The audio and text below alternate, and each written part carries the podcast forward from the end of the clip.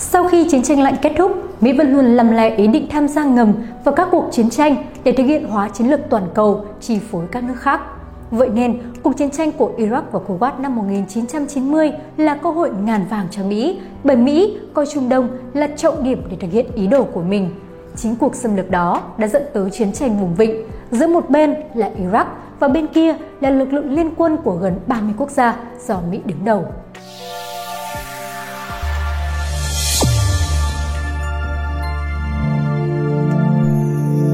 Tóm tắt chiến tranh vùng vịnh 1990-1991 Bối cảnh cuộc chiến Quan hệ Iraq-Kuwait đã trải qua một quá trình lịch sử lâu dài, nhưng với tư cách là hai quốc gia độc lập thì mới chỉ thực sự bắt đầu khi Iraq tiến hành cuộc cách mạng chống đế quốc, lật đổ chế độ quân chủ chuyên chế năm 1958 và khi Kuwait tuyên bố độc lập năm 1961. Tuy nhiên, những hậu quả nặng nề trên nhiều mặt, đặc biệt là vấn đề lãnh thổ không rõ ràng do các thế lực phong kiến đế quốc gây ra, đã dẫn đến những mâu thuẫn bất đồng kéo dài giữa hai nước. Năm 1958, nước Cộng hòa Iraq ra đời. Ba năm sau, Kuwait cũng tuyên bố độc lập và tham gia Liên đoàn Ả Rập và Liên Hợp Quốc, nhưng phía Iraq đã không công nhận đường biên giới thiếu rõ ràng với Kuwait. Quan hệ hai nước còn bất đồng với chủ quyền đối với hòn đảo Waba và Bubizan phía tây Vịnh Ba Tư. Năm 1973, Iraq chiếm một đồn biên phòng của Kuwait nhưng sau đó buộc phải rút quân do sự phản đối mạnh mẽ của các nước Ả Rập. Năm 1975, hai bên ngồi vào bàn đàm phán để giải quyết những vấn đề bất đồng trên hai vấn đề lớn là biên giới và chủ quyền hòn đảo, nhưng không đi đến kết quả. Trong cuộc họp thượng đỉnh của Liên đoàn Ả Rập tại Baghdad tháng 5 năm 1990, Tổng thống Iraq Saddam Hussein tố cáo các nước Ả Rập, đặc biệt là Kuwait, sản xuất dầu quá mức hạn định, khiến giá dầu thô hạ giá, gây thiệt hại cho Iraq. Hussein đòi các nước Ả Rập phải xóa nợ viện trợ cho nước này. Sau đó, phía Iraq còn tố cáo Kuwait khai thác dầu mỏ ở Rumaila, vùng đất vẫn đang tranh chấp giữa hai nước. Để giải quyết những bất đồng giữa hai bên, một số nước Ả Rập như Ai Cập, Ả Rập Xê Út đã tiến hành các hoạt động giải hòa. Nhưng chính trong giai đoạn này, Iraq bắt đầu triển khai lực lượng quân sự ở vùng biên giới, chuẩn bị cho một cuộc chiến tranh với Kuwait. Mở đầu cuộc tấn công, ngày 2 tháng 8 năm 1990, sau một ngày cuộc thương lượng không thành, quân đội Iraq tiến hành đánh chiếm Kuwait Đúng một giờ sáng, ba sư đoàn của Bộ Chỉ huy các lực lượng vệ binh Cộng hòa đã vượt biên giới tấn công vào Kuwait. Một sư đoàn bộ binh cơ giới và một sư đoàn thiết giáp thực hiện cuộc tấn công theo hướng Nam dọc theo trục Safwan Abdali tiến tới đèo Azara. Một sư đoàn thiết giáp khác tấn công yểm trợ từ phía Tây. Cùng lúc, vào 1 giờ 30 phút, một lực lượng tác chiến đặc biệt thực hiện cuộc tấn công đầu tiên vào thủ đô Kuwait City, một cuộc tấn công bằng trực thăng vào các cơ sở chủ chốt của chính phủ Kuwait. Trong khi đó, các đội biệt kích đổ bộ bằng đường biển tấn công vào cung điện của quốc vương và các cơ sở quan trọng khác của Kuwait. Đến tối ngày 2 tháng 8, xe tăng của Iraq đã tiến về phía nam dọc theo bờ biển để đánh chiếm những hải cảng. Các lực lượng vũ trang của Kuwait đã không thể chống chọi lại một lực lượng tập trung và bị đánh quỵ một cách vô vọng. Đến giữa trưa ngày 3 tháng 8, quân Iraq đã đánh chiếm được các vị trí gần biên giới với Ả Rập Xê Út. Ngày 4 tháng 8, xe tăng của Iraq thiết lập các vị trí phòng thủ. Ngày 6 tháng 8, quân Iraq tiếp tục củng cố và bổ sung lực lượng. Hai ngày sau, Saddam Hussein thông báo sáp nhập đất nước nhỏ bé Kuwait thành tỉnh thứ 19 của Iraq. Có thể nói, Iraq xâm lược Kuwait với ba lý do sau. Trước hết, Iraq chiếm Kuwait chính là thực hiện mục tiêu mở đường thông ra biển, hoặc ít nhất cũng thành lập được một chính phủ ở Kuwait thân Iraq, sẵn sàng đáp ứng những đòi hỏi của nước này vô điều kiện. Với hai hòn đảo Waba và Bubizan thuộc Kuwait, nằm án ngữ hầu hết 29 km đường biển của Iraq, chặn con đường giao thông từ cảng Umqua của Iraq ra Vịnh Ba Tư. Thứ hai, nếu sát nhập Kuwait thì nghiễm nhiên Iraq có thêm một nguồn dầu lửa khổng lồ, chiếm 20% trữ lượng dầu lửa trên thế giới. Mặt khác, Kuwait là một nước giàu có hơn hẳn Iraq với hàng trăm tỷ USD gửi ở các ngân hàng nước ngoài, lợi tức hàng năm khoảng 8,8 tỷ USD sẽ giúp Iraq bù vào sự thiếu hụt ngân sách do nền kinh tế bị suy sụp sau cuộc chiến tranh với Iran trước đó. Cuối cùng, mục tiêu bao trùm nhất mà Iraq theo đuổi từ lâu là trở thành một cường quốc trong khu vực có khả năng chi phối vùng vịnh và các nước Ả Rập. Hay nói cách khác, Iraq là người lãnh đạo, là thanh mã tàu của thế giới Ả Rập. Trên thực tế, Iraq đã là một cường quốc quân sự tại vùng vịnh và cả Trung Đông. Không một nước nào trong Ả Rập, kể cả Ai Cập, đạt được tiềm lực quân sự lớn như vậy vào thời điểm đó. Phản ứng của thế giới Phản ứng hầu hết của các nước thành viên Hội đồng Bảo an Liên Hợp Quốc là phản đối gay gắt cuộc chiến tranh vùng vịnh, được thể hiện thông qua thái độ bỏ phiếu thuận đối với nghị quyết 660 lên án việc đánh chiếm Kuwait. Thái độ của Anh và Pháp hai trong năm nước ủy viên thường trực Hội đồng Bảo an, về cơ bản là giống nhau và có khuynh hướng tận dụng tối đa việc gây sức ép để buộc Iraq nhượng bộ hơn là sử dụng vũ lực. hai nước này e ngại cuộc đối đầu quân sự nếu xảy ra với quy mô lớn có thể gây ra thảm họa và ảnh hưởng trực tiếp tới lợi ích lâu dài của họ ở vùng vịnh. Trong thời gian này, Liên Xô đang có những khó khăn nội bộ, công khai tuyên bố không cử binh sĩ tham gia liên quân, trừ trường hợp lực lượng này đặt dưới sự chỉ huy của Liên Hợp Quốc. Liên Xô tán thành với việc Iraq sử dụng vũ khí nếu họ tuân theo nghị quyết của Liên Hợp Quốc, nhưng cũng có nhiều nỗ lực ngoại giao trì hoãn cuộc chiến tranh và cảnh báo hành động vượt giới hạn của Iraq. Cũng vậy, Trung Quốc vừa thoát khỏi sự kiện Thiên An Môn, lợi ích chiến lược lúc này là cải thiện mối quan hệ với các nước lớn như Mỹ, Nhật, Liên Xô và khu vực Tây Âu. Nên mặc dù có quan hệ với Iraq, Trung Quốc vẫn chấp nhận thỏa hiệp với các nước thành viên thường trực khác của Hội đồng Bảo an. Song, vì lợi ích của mình, Trung Quốc bỏ phiếu tán thành việc lên án Iraq nhưng bỏ phiếu trắng về việc sử dụng vũ lực chống Iraq. Thái độ của các nước thành viên không thường trực Hội đồng Bảo an cũng theo khuynh hướng phản đối Iraq. Nhóm phương Tây phát triển như Canada, Áo, Phần Lan đồng nhất với Mỹ vì có lợi ích tương tự ở vùng vịnh. Toàn tính của Mỹ, cuộc khủng hoảng vùng vịnh với ý đồ và tham vọng của mình, quyết tâm chiếm Kuwait của Iraq được củng cố thêm bằng hành động dường như bật đèn xanh của Mỹ. Thông qua đường ngoại giao, Mỹ khẳng định không có ý kiến gì với những cuộc xung đột giữa các nước Ả Rập. Đặc biệt, trước Ủy ban Đối ngoại của Quốc hội, Thứ trưởng Ngoại giao Mỹ John Kelly lúc đó nói, Chúng ta ủng hộ nền độc lập và an ninh của các nước bạn trong khu vực. Chúng ta đã duy trì lực lượng hải quân tại đây, nhưng chúng ta không có hiệp ước phòng thủ với các nước vùng vịnh. Điều này là rõ ràng. Phải chăng đó là những tín hiệu về sự không can thiệp của Mỹ? Đã tác động mạnh mẽ đến nền kinh tế trên thế giới. Ngay khi khủng hoảng xảy ra, giá dầu mỏ ở hầu hết các nơi trên thị trường thế giới đều tăng vọt, dẫn đến một cuộc khủng hoảng năng lượng mới, khiến nền kinh tế của nhiều nước lao đao vì sự phụ thuộc vào dầu nhập khẩu. Đáng chú ý là khủng hoảng vùng vịnh diễn ra trong bối cảnh kinh tế Mỹ đang đứng trên bờ vực suy thoái. Đây là một trong những nguyên nhân trực tiếp khiến Mỹ phản ứng nhanh chóng và đưa một lực lượng quân đội lớn vào vùng vịnh. Mặt khác, từ sau chiến tranh thế giới thứ hai, Mỹ ra sức gạt bỏ vai trò của Anh, Pháp ở khu vực Trung Đông, dùng Israel và Iran làm chỗ dựa cho việc thực hiện ý đồ khống chế khu vực. Nhưng cách mạng Iraq năm 1958 và Iran năm 1979 đã làm hỏng toàn tính đó của Mỹ. Ngoài ra, Iraq với một lực lượng quân đội hung mạnh ở Trung Đông có khả năng làm đối trọng với đồng minh của Mỹ tại khu vực là Israel. Đặc biệt, giới lãnh đạo Iraq từ lâu đã theo đuổi chính sách đối ngoại không phù hợp với lợi ích của Mỹ. Vì vậy, Iraq đã trở thành vật cản đối với chiến lược của Washington tại khu vực.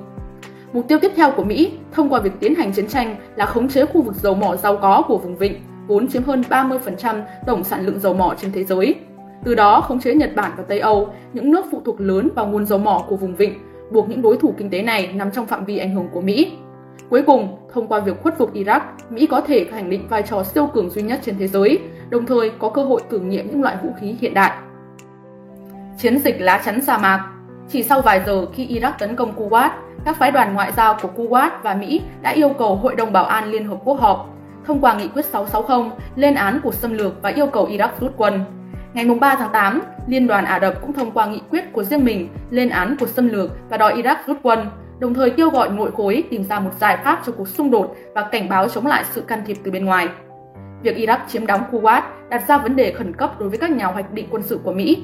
Lầu Năm Góc đánh giá, Iraq đã kiểm soát 20% lượng dầu của thế giới tại Kuwait, đang uy hiếp Ả Rập Xê Út, nước cũng có trữ lượng dầu hỏa chiếm 20% của thế giới.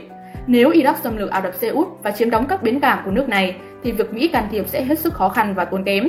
Do đó, Tổng thống George H.W. Bush nhanh chóng thông báo rằng Mỹ sẽ tung ra một chiến dịch bảo vệ toàn diện nhằm ngăn chặn Iraq tấn công Ả Rập Xê Út, hay còn gọi là chiến dịch lá chắn sa mạc.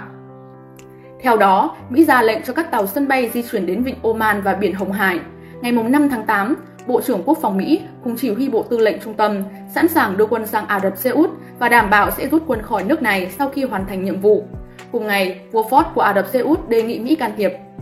Hải quân Mỹ tiếp tục huy động hai nhóm tàu chiến USS Ridley Eisenhower và USS Independence tới khu vực và họ đã ở trong tình trạng sẵn sàng vào ngày 8 tháng 8 năm 1990.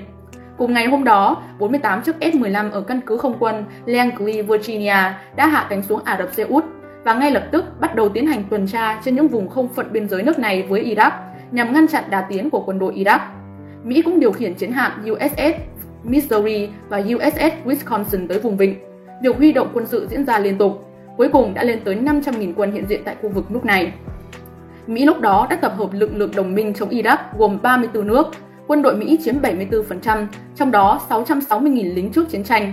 Nhiều lực lượng đồng minh bất đắc dĩ phải tham gia vì họ cho rằng cuộc chiến là công việc nội bộ của khối Ả Rập. số khác thì lo ngại sự tăng cường ảnh hưởng của Mỹ ở Kuwait.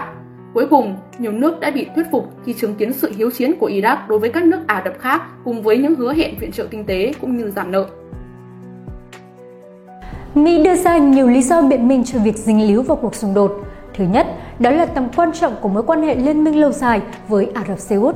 Lý do tiếp theo đó là lịch sử vi phạm nhân quyền của Iraq dưới chế độ Tổng thống Saddam Hussein, nguy cơ Iraq có thể phát triển vũ khí hạt nhân hay vũ khí hủy diệt hàng loạt và rằng sự gây hấn lộ liễu sẽ không có chỗ đứng. Đặc biệt, Hội đồng Bảo an Liên Hợp Quốc đã đưa ra nghị quyết 678 của Liên Hợp Quốc thông qua ngày 29 tháng 11 cho phép sử dụng mọi biện pháp cần thiết, mọi công thức ngoại giao cho phép sử dụng biện pháp mạnh nếu Iraq không rút quân khỏi Kuwait trên ngày 15 tháng 1 năm 1991, rồi sau đó Mỹ tiếp tục cuộc chiến với hai chiến dịch có quy mô lớn hơn. Chiến dịch bão táp sa mạc Mờ sáng ngày 17 tháng 1 năm 1991, tên lửa hành trình của Mỹ từ các tàu chiến phóng vào các mục tiêu quân sự của Iraq và máy bay tàng hình ném bom điều khiển chúng vào tòa thông tin của thủ đô Baghdad là những hành động quân sự mở đầu cho chiến dịch với mật danh Bão táp sa mạc. Tiếp đó, 400 máy bay chiến đấu của Mỹ, Anh, Ả Rập Xê Út và Kuwait đã đánh trúng các đầu mối thông tin, căn cứ không quân, trận địa tên lửa, các nhà máy nguyên tử hóa học, các tòa nhà của chính phủ và các trận địa tên lửa tại khu vực phía tây của Iraq. Sau một giờ, phía Iraq mới chống trả bằng tên lửa và pháo phòng không, đồng thời dùng tên lửa Scud bắn sang Israel và Ả Rập Xê Út. Hai giờ sau những cuộc tấn công đầu tiên, Tổng thống Mỹ Bush đọc diễn văn trên đài truyền hình tuyên chiến chống Iraq. Trong chiến dịch không tập lần này, Mỹ và Liên quân đã sử dụng trên 20 loại máy bay với 44 đời khác nhau với tổng cộng hơn 3.800 lượt cất cánh, cùng 7 trên 114 tàu sân bay của Mỹ, cũng như các loại vệ tinh và tên lửa hành trình Tomahawk. Các loại máy bay chiến đấu, ném bom, vũ khí, các phương tiện bảo đảm thông tin chỉ huy điều khiển đều thuộc thế hệ mới nhất, có uy lực mạnh và độ chính xác cao. Trong đó, hầu hết các máy bay hay vũ khí của Iraq đều thuộc thế hệ thứ hai, chỉ có một số ít thuộc thế hệ thứ ba nhưng lại không đủ các thiết bị then chốt. Trong tuần đầu tiên của chiến dịch không quân Iraq, ít khi xuất kích và cũng không gây thiệt hại gì đáng kể. 38 máy bay MiG của Iraq đã bị không quân liên quân bắn hạ. Ngày sau đó, không quân Iraq phải chạy xuống sang Iran với hơn 100 chiếc. Ngày 23 tháng 1, Iraq bắt đầu đổ gần 1 triệu tấn dầu thô xuống biển, gây ra vụ tràn dầu lớn nhất trong lịch sử. Giai đoạn lớn nhất trong chiến dịch không kích của lực lượng liên quân là nhằm vào các mục tiêu quân sự khắp trên Iraq và Kuwait, các bệ phóng tên lửa Scud, các địa điểm vũ khí hủy diệt hàng loạt, những cơ sở nghiên cứu vũ khí và các lực lượng hải quân. Iraq đáp trả bằng cách bắn tên lửa vào các căn cứ của liên quân tại Ả Rập Xê Út và Israel, cùng với hy vọng buộc Israel tham gia cuộc chiến và các nước Ả Rập khác rút khỏi liên quân. Nhưng chiến thuật này tỏ ra không hiệu quả. Israel vẫn trùng lập và tất cả các nước Ả Rập khác tiếp tục tham chiến, trừ Jordan. Trận phản công được cho là lớn nhất của Iraq diễn ra vào ngày 29 tháng 1. Iraq sử dụng khoảng 1.500 quân với 80 xe tăng, xe bọc thép tấn công lực lượng liên quân ở Khafji tại Ả Rập Xê Út, cách biên giới Kuwait, Ả Rập Xê Út 30 km. Tuy nhiên, trận Khafji đã kết thúc khi quân Iraq phải lùi bước trước lực lượng Ả Rập Xê Út được lính thủy đánh bộ và không quân Mỹ yểm trợ hai ngày sau đó. Với ưu thế áp đảo về vũ khí, với cách đánh nhanh, mạnh, liên tục, kéo dài đã làm cho toàn bộ hệ thống thông tin, radar, các lực lượng phòng không không quân của Iraq hầu như bị tê liệt ngay từ ngày đầu, không có thời gian củng cố và tổ chức đánh trả. Hiệu quả của chiến dịch không quân là đã làm thiệt hại 10% toàn bộ lực lượng quân sự Iraq được triển khai trên sa mạc. Theo tờ tờ thảm của Mỹ, sau 38 ngày đêm không kích, Mỹ và Liên quân đã phá hủy 1.685 trên 5.500 xe tăng, 1.400 trên 3.500 khẩu pháo và 97 máy bay chiến đấu của Iraq. Hệ thống cầu cống, đường giao thông, các cơ sở kinh tế quốc phòng chủ yếu bị đánh phá dữ dội. Chiến dịch này cũng ngăn chặn một cách có hiệu quả việc tiếp tế của Iraq cho những đơn vị đồn trú chiến đấu phía trước và khiến số quân đông đảo 450.000 người không thể tập trung phát huy sức mạnh của mình. Chiến dịch Thanh kiếm sa mạc Ngày 22 tháng 2 năm 1991, Iraq chấp nhận đề nghị hòa bình do Liên Xô đưa ra. Theo đó sẽ rút quân không điều kiện khỏi Kuwait, đồng thời giải quyết tất cả các vấn đề khác trong vùng. Việc rút quân do Hội đồng Bảo an Liên Hợp Quốc giám sát. Tuy nhiên, phía Mỹ bác bỏ thỏa thuận này nhưng nói rằng việc rút quân của Iraq sẽ không bị tấn công và kéo dài trong 24 giờ. Đúng 1 giờ ngày 24 tháng 2 năm 1991, Liên quân tiến hành cuộc tiến công trên bộ với mật danh Thanh kiếm sa mạc. Trong chiến dịch này, Mỹ, Anh, Pháp, Ả Rập Xê Út tiếp tục tham chiến mạnh mẽ với những chiến lược hoạch định rõ ràng. Vì thiệt hại nặng nề sau 38 ngày đêm, Iraq không thể chống chọi trước sức tấn công ao ạt của lực lượng liên quân, bị bao vây, chia cắt và cuối cùng bị tiêu diệt, bị bắt, bị tan rã thành từng mảnh một cách nhanh chóng. Trước tình hình trên, ngày 26 tháng 2, quân đội Iraq bắt đầu rút khỏi Kuwait, đốt cháy các giếng dầu mà họ để lại. Đến ngày 28 tháng 2, chiến tranh vùng vịnh chấm dứt sau khi Tổng thống Mỹ tuyên bố tạm dừng mọi cuộc tấn công và Kuwait được giải phóng. Chiến tranh vùng vịnh kết thúc sau 38 ngày đêm chiến đấu trên không và 4 ngày chiến đấu trên bộ. Thắng lợi hoàn toàn thuộc về Mỹ và Liên quân. Lý do Iraq bại trận về tính chất, hành động xâm lược Kuwait của Iraq với bất kỳ lý do nào vẫn là một sự vi phạm luật pháp quốc tế, là hành động sai trái bị cả cộng đồng quốc tế lên án. Vì vậy, đây là một sai lầm về chính trị. Do đó, khi tham gia cuộc chiến chống lại liên quân, Iraq đã ở vào thế gần như bị cô lập. Còn với Mỹ, cuộc chiến tranh vùng vịnh được khoác chiếc áo chính nghĩa với mục đích giải phóng Kuwait khỏi sự chiếm đóng của Iraq. Thực tế, Mỹ có danh nghĩa pháp lý là chấp hành nghị quyết của Hội đồng Bảo an Liên Hợp Quốc nên đã lôi kéo, tập hợp được liên minh khá đông gồm 30 nước trực tiếp ủng hộ. Về chiến lược, nhìn toàn bộ quá trình của chiến vùng vịnh, có thể thấy rằng Iraq đã mắc rất nhiều sai lầm trong tính toán, thể hiện trên nhiều khía cạnh. Thứ nhất, Iraq đánh giá sai bối cảnh quốc tế và Trung Đông, làm cho nước này ở vào tình thế hoàn toàn bất lợi. Saddam Hussein tính toán rằng cứ dương ngọn cờ chống Mỹ và Israel là có thể tập hợp được lực lượng ủng hộ, che lấp hành động chiếm đóng Kuwait. Nhưng bối cảnh quốc tế đã thay đổi, lực lượng chống Mỹ trước đây do các nước chủ nghĩa xã hội làm nòng cốt, lúc này nhiều nước đã sụp đổ. Thứ hai, Iraq đã mắc mưu Mỹ. Trong khi Mỹ có nhiều cơ hội thuận lợi để can thiệp vào vùng này, hòng lật đổ ông Saddam Hussein, một cái gai trong mắt của Mỹ, thì ông Hussein lại nhận định rằng Mỹ khó mà phát động chiến tranh vùng vịnh vì theo ông, Mỹ đã có bài học ở Việt Nam và nếu tiến hành chiến tranh, Mỹ sẽ bị xa lầy, bị thế giới Hồi giáo làm cho điều đúng. Thứ ba, phía Iraq đã phạm nhiều sai lầm trong điều hành chiến tranh. Cuộc chiến tranh giữa Iraq và Mỹ là cuộc chiến tranh giữa nước nhỏ chống lại nước lớn. Vì vậy, việc gìn giữ lực lượng, nhất là trong thời kỳ đầu của chiến tranh là vô cùng cần thiết và có tầm quan trọng chiến lược. Song, chính trong thời kỳ này, Iraq không có những đòn giáng trả cần thiết nên không làm đảo lộn được kế hoạch tấn công của liên quân, không làm bộc lộ chỗ yếu của đối phương, đồng thời không nâng cao được sĩ khí của quân đội và nhân dân. Mặt khác, phía Iraq phán đoán sai hướng tấn công chủ yếu của Mỹ và liên quân, cho rằng mũi tấn công chính sẽ đi vào từ biển, nhưng thực chất hướng tấn công chủ yếu lại là đường bộ từ phía Tây. Hậu quả chiến tranh vùng vịnh Theo báo cáo của Lầu Năm Góc, 149 binh sĩ Mỹ đã chết, trong đó có 35 người chết do trúng đạn của quân đồng minh. Ngoài ra, Anh có 24 binh sĩ, Pháp có 2 binh sĩ và các quốc gia Ả Rập có 39 binh sĩ thiệt mạng. Số người bị thương là 776 người, trong đó 467 binh sĩ Mỹ.